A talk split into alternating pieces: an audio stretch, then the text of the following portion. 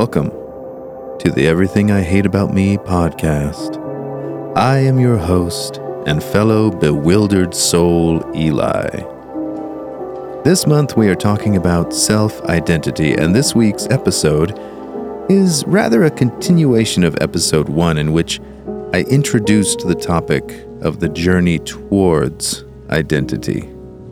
I don't think this is a topic that can ever be exhausted as we are always in process of becoming. This episode, I come at this topic more from the angle of how and why we might become who we are. I say we, but just as a reminder, this podcast is not about you, it's about me. Me, me, me. But before we begin, this week's episode is brought to you by Blonde Hair Dye. Didn't get that leading part you wanted in that feature film? Try again with Blonde Hair Dye. That's Blonde Hair Dye. Why be a failed Hollywood nobody when you could be blonde?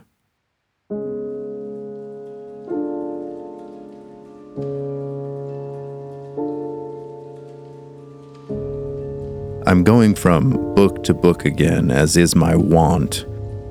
Over several days, the bookshelf nearest me has fewer and fewer books, and the floor at my bedside has more and more.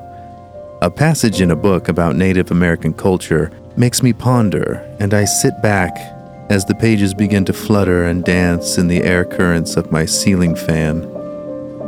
This is the work, I think to myself. This is the work of becoming.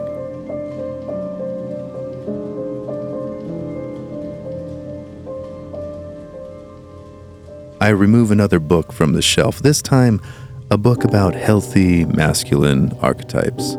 I remember the last chapter as something about having conversations with oneself, allowing the ego and all of the dissenting voices to have equal volume in the argument. We all have these conversations naturally. Often we are unaware that we are even doing it, and we don't admit to it because it makes us sound crazy. But we're not crazy. We are legion. All of us contain multitudes, and yet we usually silence most of our voices, believing that only one of them can be right. What if all are right? What if there isn't a right? What if there's only what works and what doesn't? That's the pragmatist in me.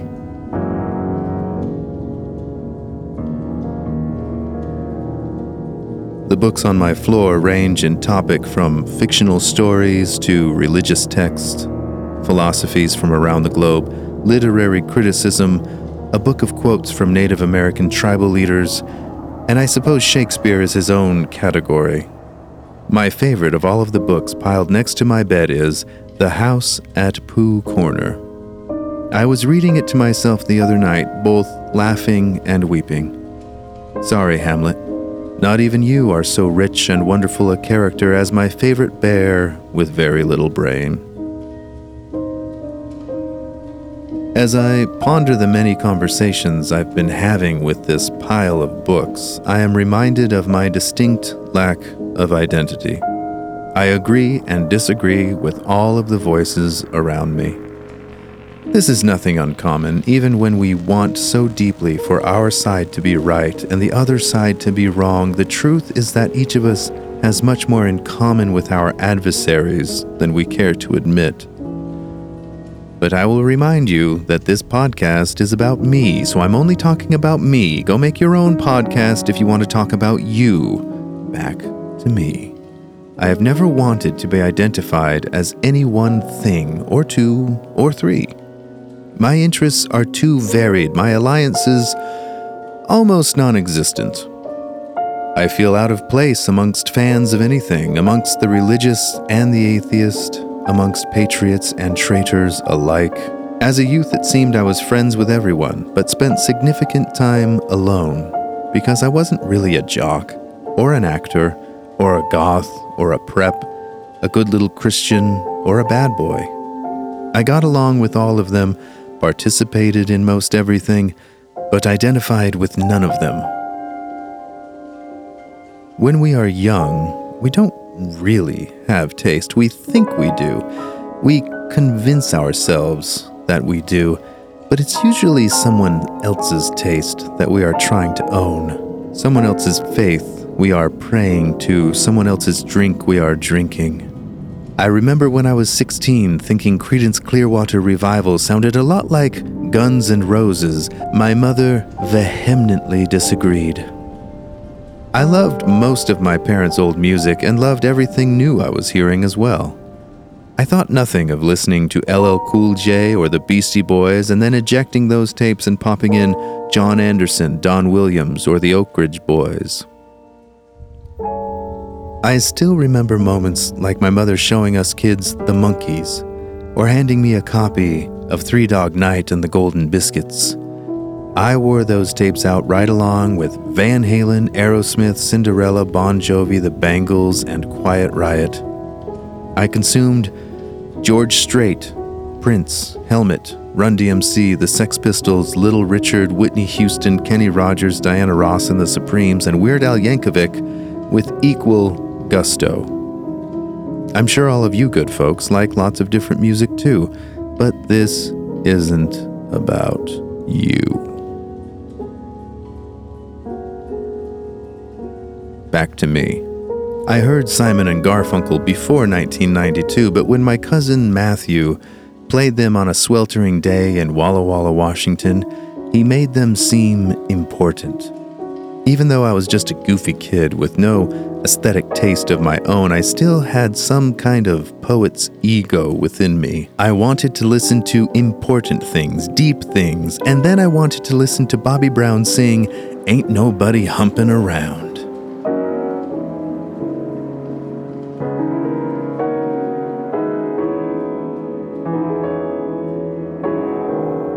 This year, a friend gifted me a book on Audible by Malcolm Gladwell called Miracle and Wonder. The book contemplates the nature of creativity through the example of and conversations with Paul Simon. I wonder if Paul Simon is embarrassed by the title of the book, a quote from his song The Boy in the Bubble off the album Graceland. I would be embarrassed. Paul Simon is so down to earth Miracle and wonder sound so self important. Self important? Remind you of anyone? So I'm listening to these conversations Malcolm Gladwell is having with Paul Simon, and of course I make it all about me. I hardly ever study another artist because I'm afraid I'll be too influenced by them. So, while I've listened to all of his albums, I couldn't have told you anything about Paul Simon before this book. Now I feel like we are brothers. Gladwell describes Simon as an explorer type of creative, all about the process, constantly on the search for something that makes him want to create, some new inspiration to try something he hasn't attempted before. I think a lot of people today call that attention deficit disorder. But I think Paul Simon is like me, paying extreme attention. And then the sparks start flying, and we are everywhere and nowhere, completely enraptured by ideas, turning every stone to find everything about everything. When we listen, whether it's a folk tune Simon is singing solo or with Garfunkel, or playing with African musicians that sound like joy dancing, or with Brazilian musicians in mysterious polyrhythmic textures. Paul Simon sounds like Paul Simon. Simon's identity is firmly stamped onto everything he has recorded. I've been told that before, that everything I create sounds like me, no matter how different the genre of music that I've created. That is always so disappointing to hear. I've always wanted to disappear inside my creation. I used to say, God doesn't autograph the trees or the mountains. That's vanity. I think I've wanted my work to appear out of a vacuum, but of course, nothing does. Though they might regret it at times, I am the genetics of my parents, passed down to them by their parents, and so on and so forth. How interesting it is, then, that I am so much like my parents, and yet so different. My father irons his jeans. I think he's moved away from using starch, but if memory serves me correctly, he used to starch them Heaven knows he starched all of his shirts. While all of my shirts growing up looked like they had been found buried in a trash heap, my father's shirts could stand up on their own. I hardly ever wash my jeans. They have to get really nasty before they go into the wash, and I wear them forever. My daughter, Sunny, has been patching them for me, Frankenstein monster jeans brought back to life. My father is very conservative. I don't mean just politically, I mean his personal life philosophy is to live, think, speak, and act in a conservative manner.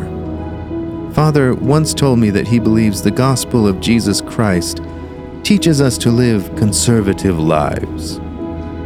It's as if he and I are reading a completely different book.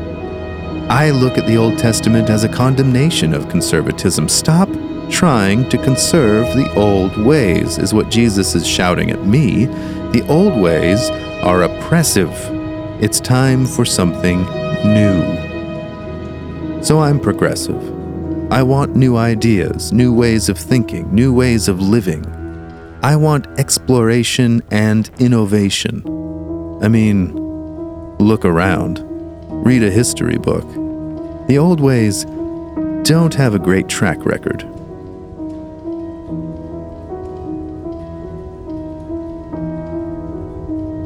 Despite our differences, the most important things in life I have learned from my father and mother.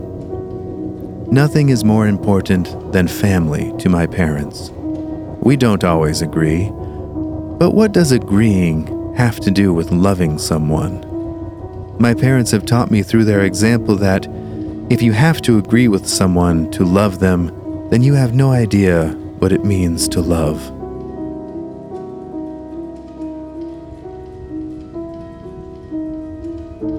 We are told, and it's generally probably true, that the older we get, the more set in our ways we become.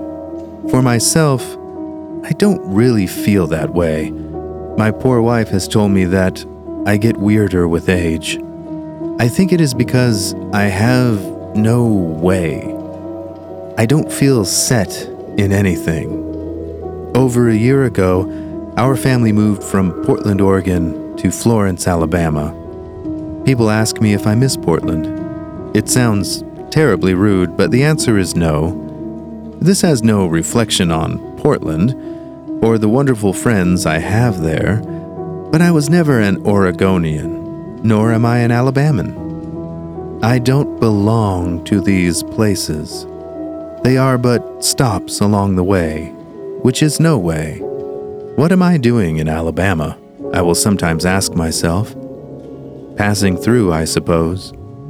Aren't we all just passing through? We bump into a few people, trip a few times, see a few things, and then we're gone. No matter how much meaning we attach to life, or what we believe about what comes before or after this one life we have, it amounts to the same. We're here, and then we're gone.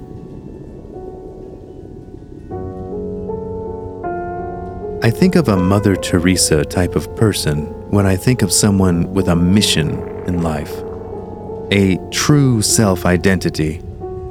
That's the type of person who seems to really know who they are and what they're about. I don't like it, but I think the same thing when I see someone waving a Confederate flag. Sure, I think that person is an ignorant asshole, but I still see them as someone who thinks they know who they are and what they're about. In some ways, I have found myself envying them. Like all fanatics, they seemingly have no idea what ignorant assholes they are. I am completely aware of being an ignorant asshole myself, but I'm trying not to claim that as my self identity. For some people, there seems to be a moment in time when they know who they are supposed to be. For others, there is a slow process of elimination and education until arriving at an identity. Still, for others, there might be many moments leading to different identities. On July 4th of this year, I met a young man who told me he had been in an accident that put him into a coma, and when he awoke, he had various disabilities, including 125 different personalities in his head. He said he argues with them out loud to keep them at bay. The poor guy is struggling through one of the most extreme examples I can think of of what was mentioned earlier our ego arguing with all the dissenting voices of our consciousness. After that conversation, I feel really silly writing this episode about not having a self identity. We all think we have problems until we meet someone who really has problems.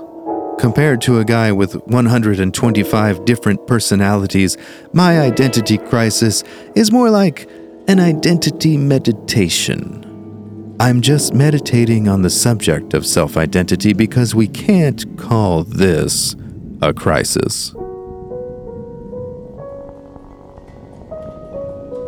I often take long walks alone or with my dogs. It's a time to ponder my latest existential crisis. I'm not lame enough to ask, Who am I? Like I've got amnesia or something. I'm not that basic. Walking under the oppressive southern sun, I am mostly thinking about what I am doing now and what I am doing next, and if those things are what I should be doing. Should I switch and do something else? Should I be someone else? Should I find an entirely different way to interact with life? Who am I?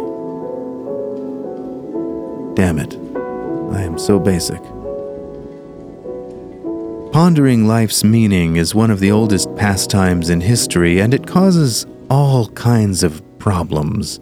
When people think they have become knowledgeable, they become teachers, teaching the important things in life to others. Now everyone thinks they are important because life is important, because what they do is important. Now land is important, resources are important, money is important, and all these things become more important to people than other people, and the world becomes filled with problems.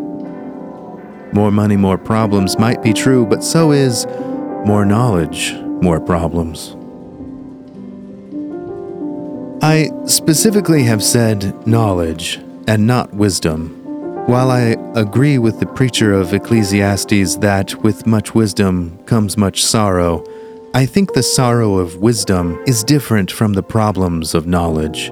Knowledge illuminates that there is a problem, it is only wisdom that can bring a peaceful resolution to problems, or a contentment that the problems are unsolvable. And there is a distinct lack of wisdom in the world. The confounding thing about there being such a lack of wisdom in the world is that wisdom is found everywhere. Every place on earth has its sages, teachers of wisdom. What is lacking is not teachers, but students. My head is full of the knowledge of wisdoms from around the globe, and what good have they done me? I still walk under the same oppressive sun, wondering who I am and what I should be doing. The knowledge of wisdom is not wisdom. How many times have I learned something new and thought, I did it, I figured it out? Time and again, I have been convinced that I am having a eureka moment when everything becomes clear and now I am wise. It never takes long for such pretend wisdom to fail. My first heroes growing up, as an aside, Google Docs seems convinced that when I type heroes, I must really mean herpes.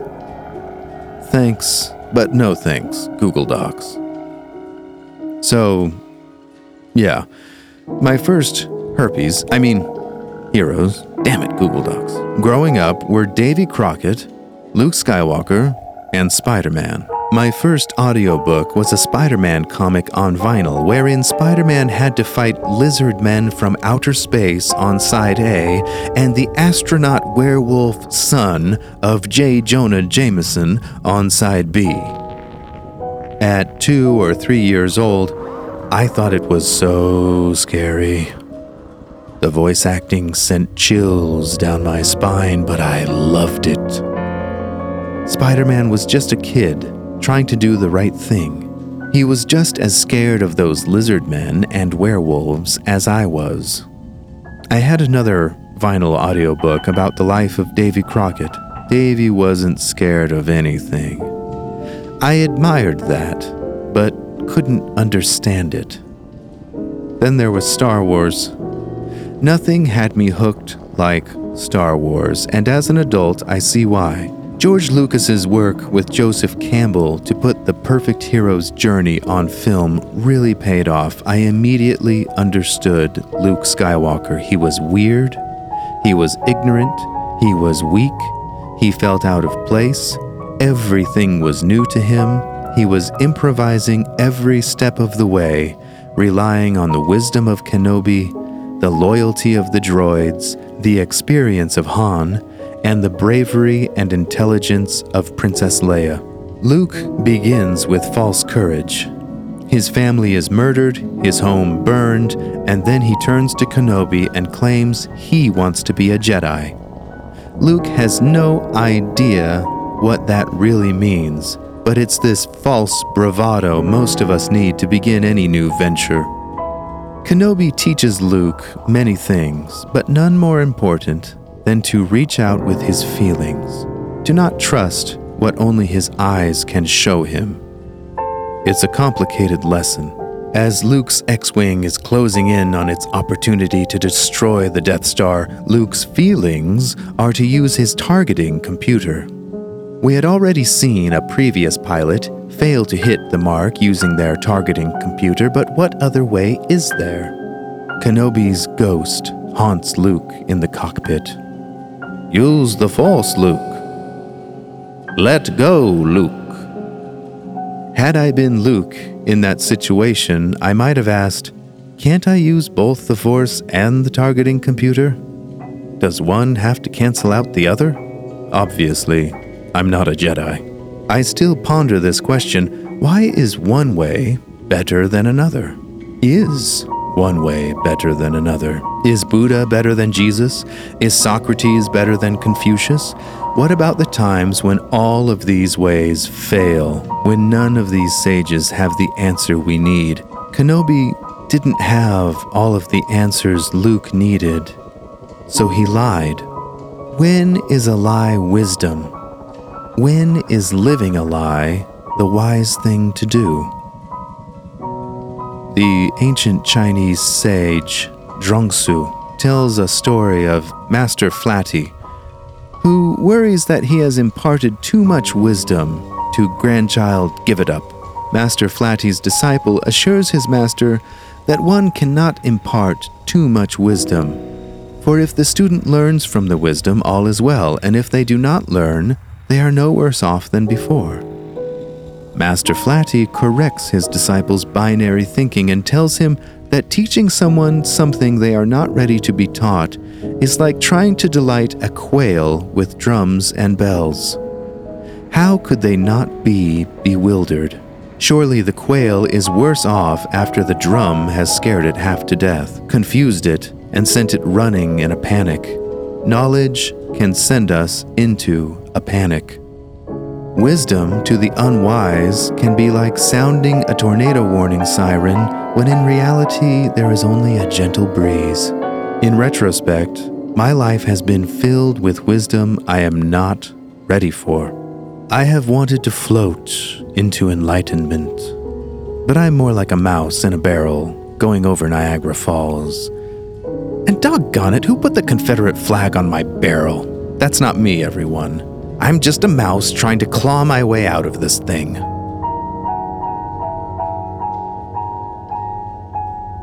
Luke Skywalker searches for wisdom and for what he will become throughout the first three Star Wars films. I do not acknowledge the sequels. that's not my Luke.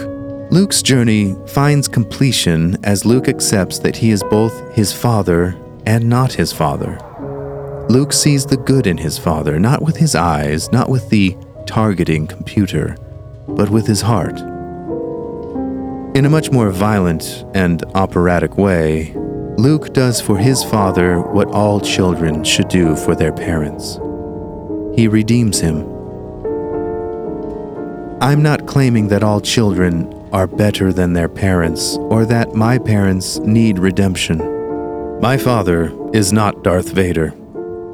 However, this is the journey we are on. All of us will have to confront our parents in some way, confront their ideas and ideals, and decide how much of them we will be. I'm on that journey with my five children. Every day I have to ask myself if I am being the father my children need. Am I imparting the right wisdom at the right time? Does my lack of self identity bewilder and confuse my children? Have I been the wind when they needed an anchor, or when they needed a push forward? Have I weighed them down? And my children are on their own journey to redeem me. They cannot redeem me from myself, but their lives, good people that they are, have been and will continue to be the testament that we disagree and we are loved. My father irons his jeans. You have to respect that. There goes a man with the perfect jeans who apparently believes he knows exactly what he is all about. I can't remember the last time I used an iron. What good is an iron when you are a mouse in a barrel tumbling down a waterfall? And yet, through all of my anxiety, existential crises, and lack of self identity, I am my father's son.